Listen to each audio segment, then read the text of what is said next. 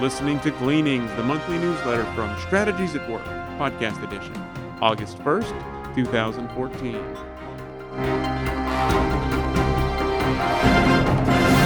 Upcoming events Free webinar on wisdom to win at work. The next free webinar is titled Jesus, Jobs, and Money. Be challenged with how Jesus viewed work and money. This will be presented on Monday evening, August 18th from 7 p.m. to 8 p.m. To register, go to the website strategieswork.com and click on the event name in the left hand panel. The Strategic Life Alignment Seminar. Struggling to find meaning, purpose, and satisfaction in life? The Strategic Life Alignment Seminar will equip you with tools and a methodology for discerning your divinely ordained life purpose. The next seminar will begin on September 8th. See the website strategieswork.com for details. The Strategic Life Alignment Alumni Event. The SLA Alumni event is exclusively for alumni of the SLA seminar and is designed to accelerate the process of discovering your life purpose. The topic for the 2015 alumni event will be capability. The event will be held July 17th through 18th, 2015 in Dallas. Alumni events are recorded and available on the website. Click on the Products tab and select the video and audio products from seminars and then SLA Alumni Event Audio Products. The Business Transformation Series Seminar. The next BTS seminar will be presented August 2, 2014. The topic will be Business as Mission. The BTS seminars provide wisdom to win at work, in depth teaching on how to lead, manage, and build organizations biblically according to the Beyond Babel model presented in Dr. Chester's book, Beyond Babel. You can participate in the live events or purchase the recordings of prior BTS seminars. See the website strategieswork.com for details. These are challenging economic times. There is much fear in the world. Now more than ever, people need to understand the power of building their lives on Christ. Only faith in Christ can provide sustained victory over fear. If you need help learning how to walk with Christ, Strategies at Work has consultants in various parts of the world. Please see the website strategieswork.com for contact information. And now Dr. Chester brings us the message titled A Theology of Success. According to one source, the average inner city poverty rate in the USA is 32%, and unemployment rate is 14%. In my hometown of Dallas, these numbers are respectively 44% and 24%. This reality is one of the driving reasons for the Dallas based Good Works Company, which exists for the purpose of alleviating poverty restoring human dignity, and creating flourishing communities through good work. The formation of the Good Works Company by H.I.S. BridgeBuilders is a response to nearly two decades of work seeking to address the problem of poverty and unemployment.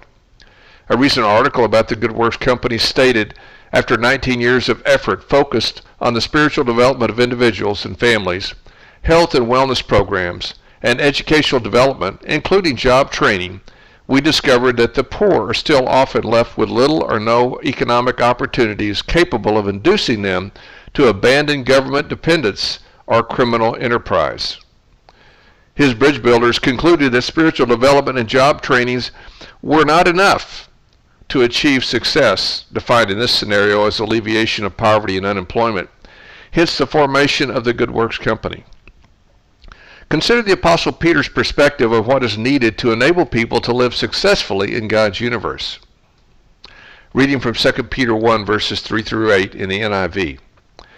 His divine power has given us everything we need for a godly life, that is, a successful life, through our knowledge of Him who called us by His own glory and goodness. Through these, He's given us His very great and precious promises so that through them you may participate in the divine nature, having escaped the corruption in the world caused by evil desires. For this very reason, make every effort to add to your faith goodness, and to goodness knowledge, and to knowledge self control, and to self control perseverance, and to perseverance godliness, and to godliness mutual affection, and to mutual affection love. For if you possess these qualities in increasing measure, they will keep you from being ineffective and unproductive in your knowledge of our Lord Jesus Christ.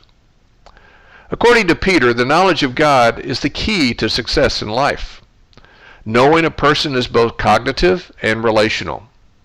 The cognitive aspect is to know the traits of a person, both tangible traits such as his or her physical appearance and intangible traits such as his or her philosophy, values, and principles. The relational aspect is the ability to connect with a person heart to heart, to be able to communicate at the deepest level. Therefore, it is through that cognitive and relational knowledge of our Creator that we gain wisdom and discernment about how to successfully live in God's universe. Peter said that the power to live a successful life comes from participating in the divine nature. The Greek word translated participate means to be a partner or associate. To participate in the divine nature intimates that we are so connected with God that our only agenda is to do His will according to His ways.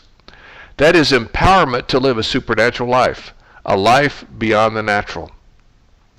This empowerment flows from the great and precious promises, most likely a reference to the Abrahamic covenant, see Genesis 12, 1 through 3, which was fulfilled in Christ, see Galatians 3, 1 through 13.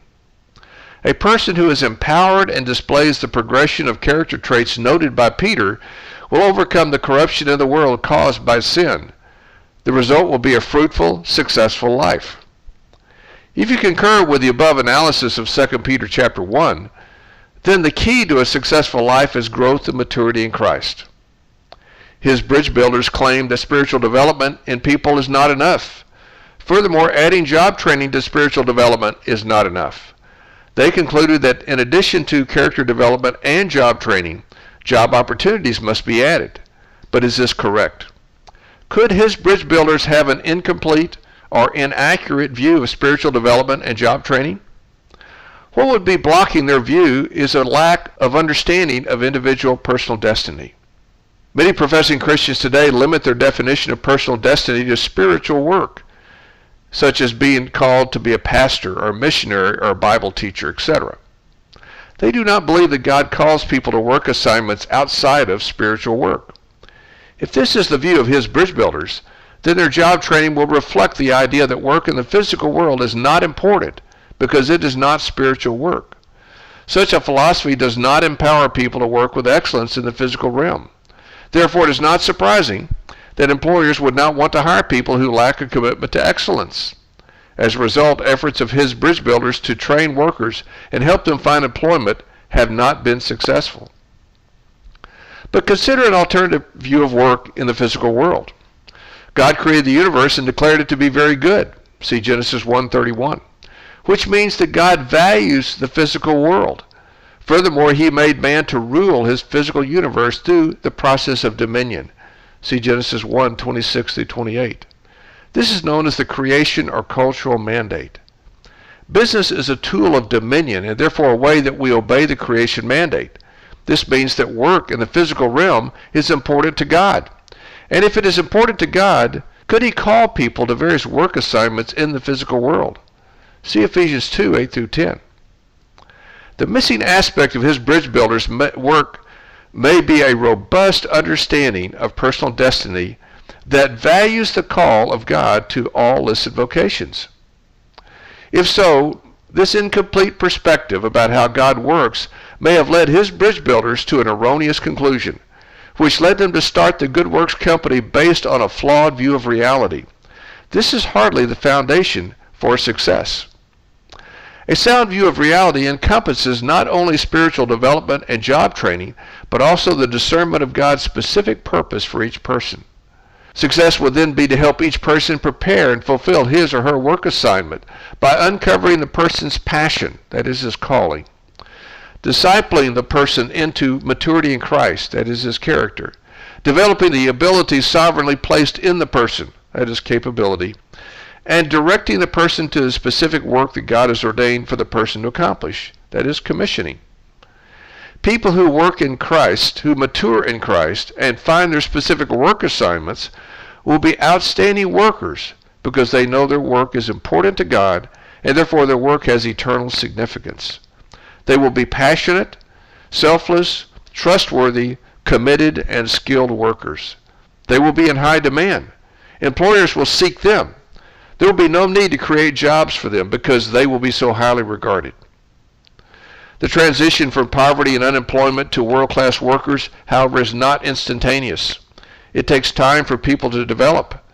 Perhaps the Good Works Company should be a vehicle to employ people who are in transition from a life of poverty and unemployment to a life of obedience to the will and ways of Christ.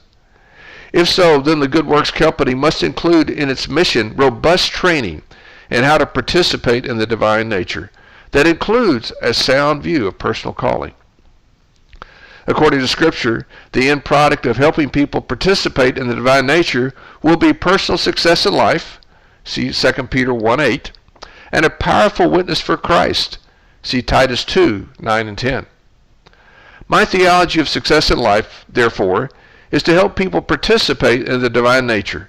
That is to help them find and fulfill God's purpose for their lives by helping them discover their calling, grow godly character, develop their capability, and commission them to the work that God has called them to. This is the biblical principle that I call C4 calling, character, capability, and commissioning. May the Lord grant us the grace to find the work that we have C4 to do and to help others accordingly. This will lead to a fruitful life of obedience to God, which in the end is the most profound definition of success.